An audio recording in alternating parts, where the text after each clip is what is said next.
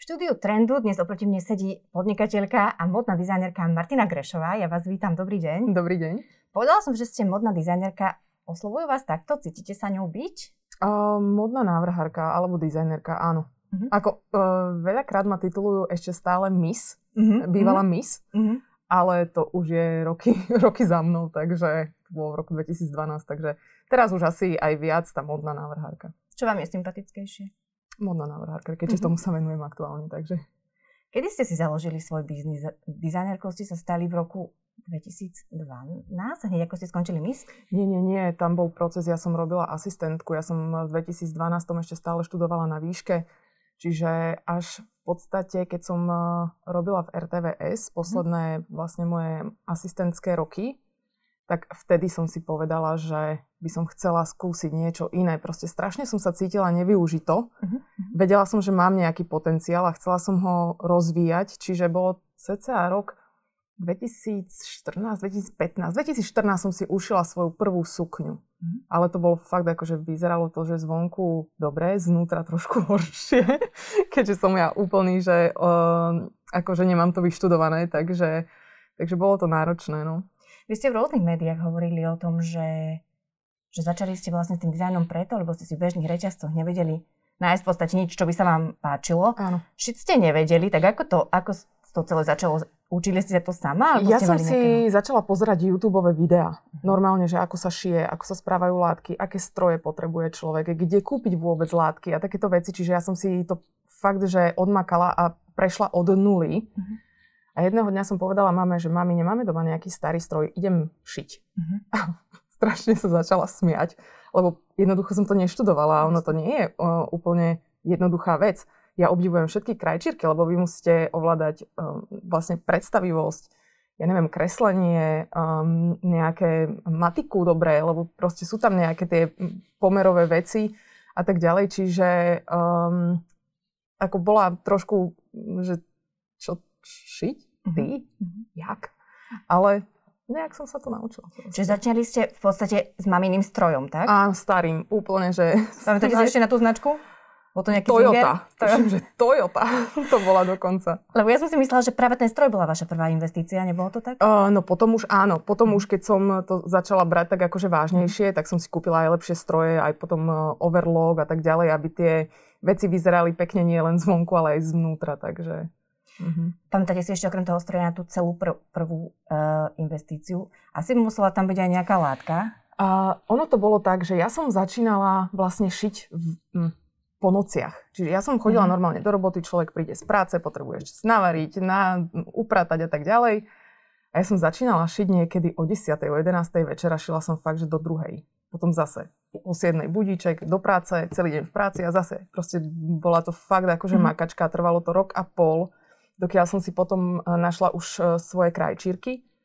Takže uh, išlo, to, išlo to ťažko. A, um, čiže popri tej práci uh, asistentky som vlastne nemínala na nič iné. Hej? Mm. Som všetko, všetko, čo som zarobila, som vlastne dala, investovala do, do rozvoja svojho mm. vlastného, že chcem byť jednoducho modná návrhárka. Kedy tie prvé šaty, ktoré ste ušili, alebo tie prvé odevy dostali konkrétny názov značky? No, uh, ja som svoje modely uh, predávala zväčša tak, že iba známym. Mm-hmm. Lebo fakt, že nie som vyštudovaný krajčer, nevedela by som ušiť takéto sako, hej? Mm-hmm. Lebo to už fakt človek musí mať uh, na to školu, musí sedieť proste a cvičiť a makať. A saka sú paradoxne najťažšie, sa hovorí. Mm-hmm, mm-hmm, určite áno.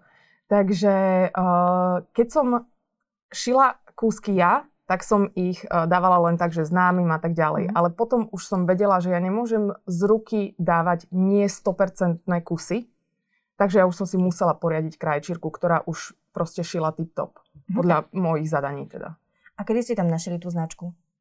Butik Belvoir? Belvoir Butik? Uh, fú, ani si nepamätám.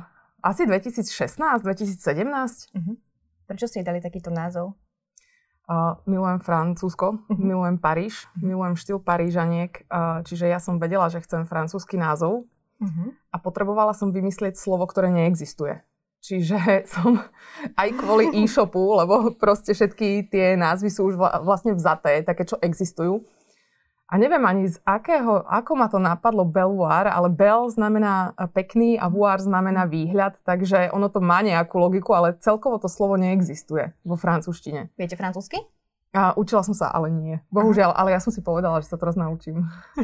V akom veľkom množstve teraz vyrába táto konkrétne značka? Máte ešte aj inú, ale poďme sa teraz chvíľku baviť o tej, o tej prvej. Mm, ja som to teraz trošku stopla. Úplne som na to nezanevrela, stále uh-huh. sa vyrábajú šaty, lebo som optimista a viem, že sa ži- život a svet vráti do normálu a akcie sa konať budú. Uh, ale uh, trošku som to zvolnila s tými šatami a viac sa venujem teraz tej outdoorovej uh, móde. Uh-huh. Takže teraz tá produkcia nie je veľká. Tam uh-huh. možno mesačne vyrobím nejakých 10 kusov. A pred pandémiou to bolo ako? Pred pandémiou to bolo viac. Vy ste boli dosť rozbehnutá, čiže uh-huh. poďme sa možno baviť aj o konkrétnych kusoch, ktoré ste vyrábali z jednotlivého modelu. Ja som to robila... Um, Pocitovo? Vždy, ako nikdy som to nemala nastavené. Aj koľko látky som zohnala. Čiže mm-hmm. keď som zohnala iba, ja neviem, 10 metrov látky, z toho vyšli dvoje šaty. Čiže tam mm, sa nedalo inak, hej. Mm, alebo uh, spravila som strich mm-hmm. a z toho som už potom uh, robila variácie, že iné látky. Kvetinové, čisto, mm-hmm. jednofarebné. Čiže Odkiaľ ste brali látku? Je to náročné s látkou na spoločenské šaty? Lebo v podstate sú to spoločenské šaty. Áno, je to náročné aj, na, aj čo sa týka tej outdoorovej uh, módy, aj čo sa týka šiat, lebo um, ja sa trochu aj bojím kúpiť veľkú metráž, uh-huh. že čo ak sa to nepredá? Akože... Čo znamená veľká metráž pre vás? Uh, ja neviem, 100 metrov, uh-huh. 500 metrov. Uh-huh. Čiže to už sú také, to už by som fakt musela potom tlačiť e, reklamu a ísť aj e, do zahraničia, hej. Čo možno sa raz stane, nehovorím, že nie, veľmi by mhm. som to chcela, uh-huh. ale tu predsa Slovensko je malá krajina a m, nie je tu taký dopyt. Ja sa nemôžem stiažovať. Akože fakt mám dopyt väčší, ako dokážem ponúknuť.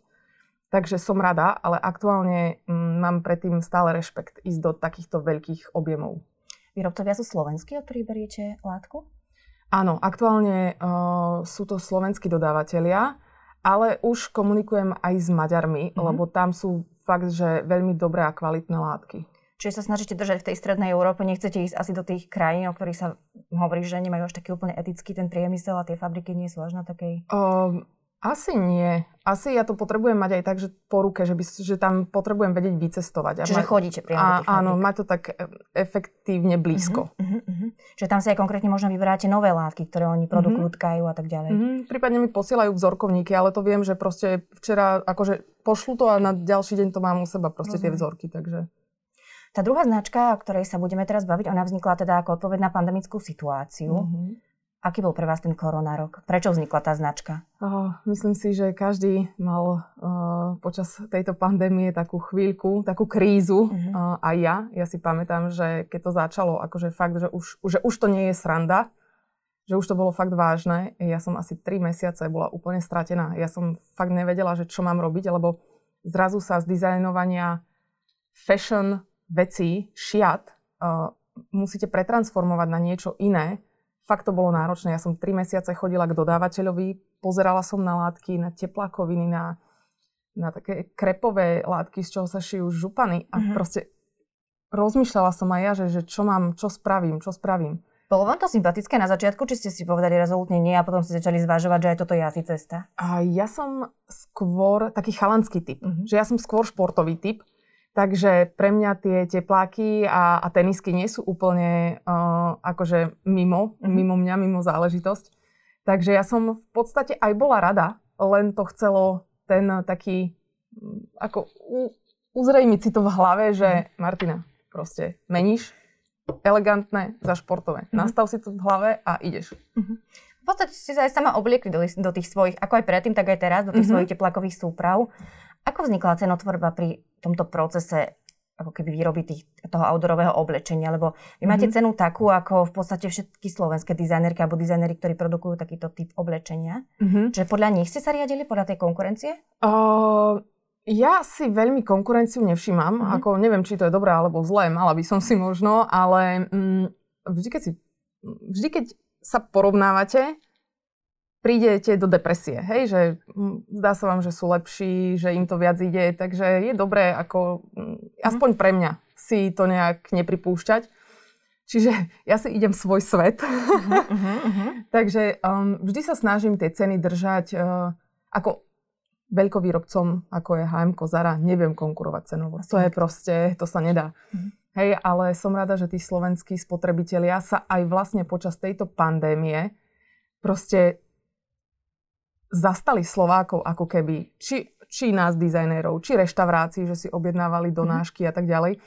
Čiže ja som úplne milo prekvapená, že uh, Slováci si vedia pomôcť a vedia vlastne si možno aj našetriť a kúpiť si niečo od lokálneho návrhára ako z HMK alebo mm-hmm. proste z týchto veľkovýrobcov. Čiže bol tam dopyt po tomto outdoorovom oblečení? V podstate každý sedel doma v teplákoch? Mm, bol, bol. Teraz je to už ťažšie, keď všetky tie veľké reťazce zareagovali Hej, uh-huh. a mhm. fakt, že si viete kúpiť e, teplakovú súpravu za pár korún. Uh-huh. Čiže je to ťažké, nehovorím, že to ťažké nie je, ale stále mám tých klientov, stále mám ten odbyt, takže ja sa fakt teším a fakt som rada a fakt som vďačná, že žijem.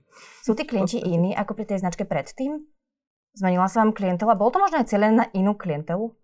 A viete čo, tým, že no, šaty som, sú pre ženy. Uh-huh. Tým, že som teraz začala robiť aj uh, napríklad um, mikiny, ponožky mm-hmm. mám svoje vlastné, takže veľakrát už objednávajú veci odo mňa aj páni.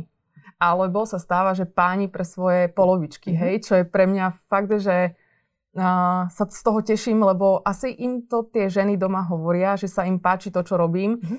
Takže som z toho fakt rada. Um, a Môžem povedať, že táto značka, druhá, volá sa Kde bolo, tam bolo? Áno, Kde bolo, tam bolo. Uh, môžem povedať, že vám pomohla dostať sa z tej krízy po finančnej stránke? Samozrejme, mm-hmm. určite áno, určite áno.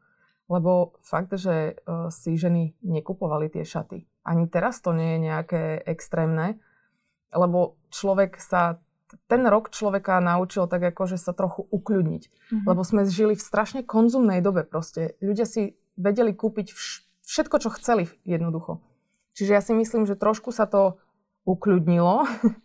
ako, bude to znieť blbo, že bodaj by sa to vrátilo do starých kolají, hej, ale no, ako pre mňa a môj biznis by to bolo potrebné. Uh-huh. Ale no, uvidíme. Ja si myslím, že ľudia sú už opatrnejší, čo sa týka míňania peňazí. Vy ste celkom známa aj, aj tým, aj z tej predošlej značky, že zľavy veľmi e, u vás nefungujú, ani teda ich nedávate. Prečo to tak je? Zľavy u mňa nefungujú, lebo ja som začala s tou cenovou politikou takou, že mám tie ceny fakt skutočne na minime. Keď si zoberiete, že moje šaty stoja 300 eur, dajme tomu, mm-hmm. niektoré požičovne požičiavajú šaty za 300 eur. Čiže mne niekedy aj vlastné klientky hovoria, že predávam strašne za nízke peniaze alebo za málo peniazy oproti tomu, koľko času do toho dávam, koľko mm-hmm. času. Fakt je to náročné, lebo ja proste vyberám látky, chodím k dodávateľom, chodím za krajčírkami, proste nemám veľkovýrobu, čiže a ešte musím sedieť a vymýšľať to, skúškovať to, nafotiť to, keďže som si sama modelkou, je to mm-hmm. fakt náročné. To som chcela vlastne takto premostiť, že vy ste veľmi sebestačná a si, si aj sama modelkou, robíte mm-hmm. ten marketing sama tiež. Pomáha na toto teda ten Instagram veľmi? Pomáha ja. to osobe, ktorá je, neviem, Myslím si, že určite na takomto verejnom určite priestore? áno. Lebo dneska ten Instagram je proste miesto, kde kde, tá, kde sa sústreďuje už tá reklama. Jednoducho, už nemáte podľa mňa, m, mm, ako, dobre, nevidela som štatistiky, ale ja neviem, uh, rádio alebo podobné, ja asi vám spravia reklamu, ale ten Instagram proste tam sú všetci. Hej? Mm-hmm. Čiže je to fakt ako pre mňa veľká pomoc. Čiže radili by ste ženám, ktoré majú napríklad iba e-shop a sú slabšie na Instagrame, dajme tomu, že majú nejakých 2000 len sledovateľov. Mm-hmm. Radili by ste im, aby začali byť aktívnejšie na tom Instagrame? Určite áno. Ako Určite sa to áno. robí? Pre tie, ktoré to napríklad nevedia, asi si nebudú platiť tých všelijakých korejských čudných followerov. Uh, musíte byť niečím, musíte niečím zaujať. Uh-huh. Musíte tam, musíte niečo tomu followerovi ponúknuť, čo, čo ho zaujme a bude to chcieť vydávať. Uh-huh.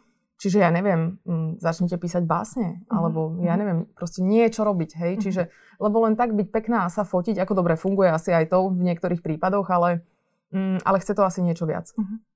Rozmýšľali ste nad tým, keď prišla tá korona kríza a mali ste iba jednu značku, ktorá podľa vašich slov až tak úplne nefungovala, že by ste ostali iba na tom Instagrame, lebo máte tam nejaké spolupráce. Nestačilo by vám toto iba na život?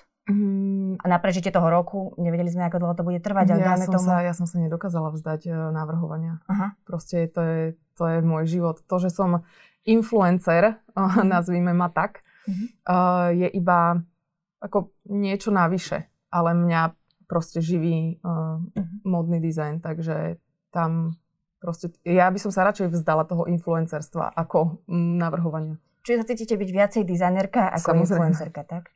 Samozrejme. Pomáha žene v biznise, a nechcem teraz žiadnym spôsobom prehlbovať nejaké stereotypy, ktoré v spoločnosti sú veľmi silné, mm-hmm. pomáha jej to, že je atraktívna? Mm, myslím si, že áno. Ako má to určite svoje uh, výhody a ja som veľmi rada, že som si začala byť modelkou, lebo tí ľudia majú um, lepší pocit z tých vecí asi, keď si ich odprezentujem sama. Uh-huh.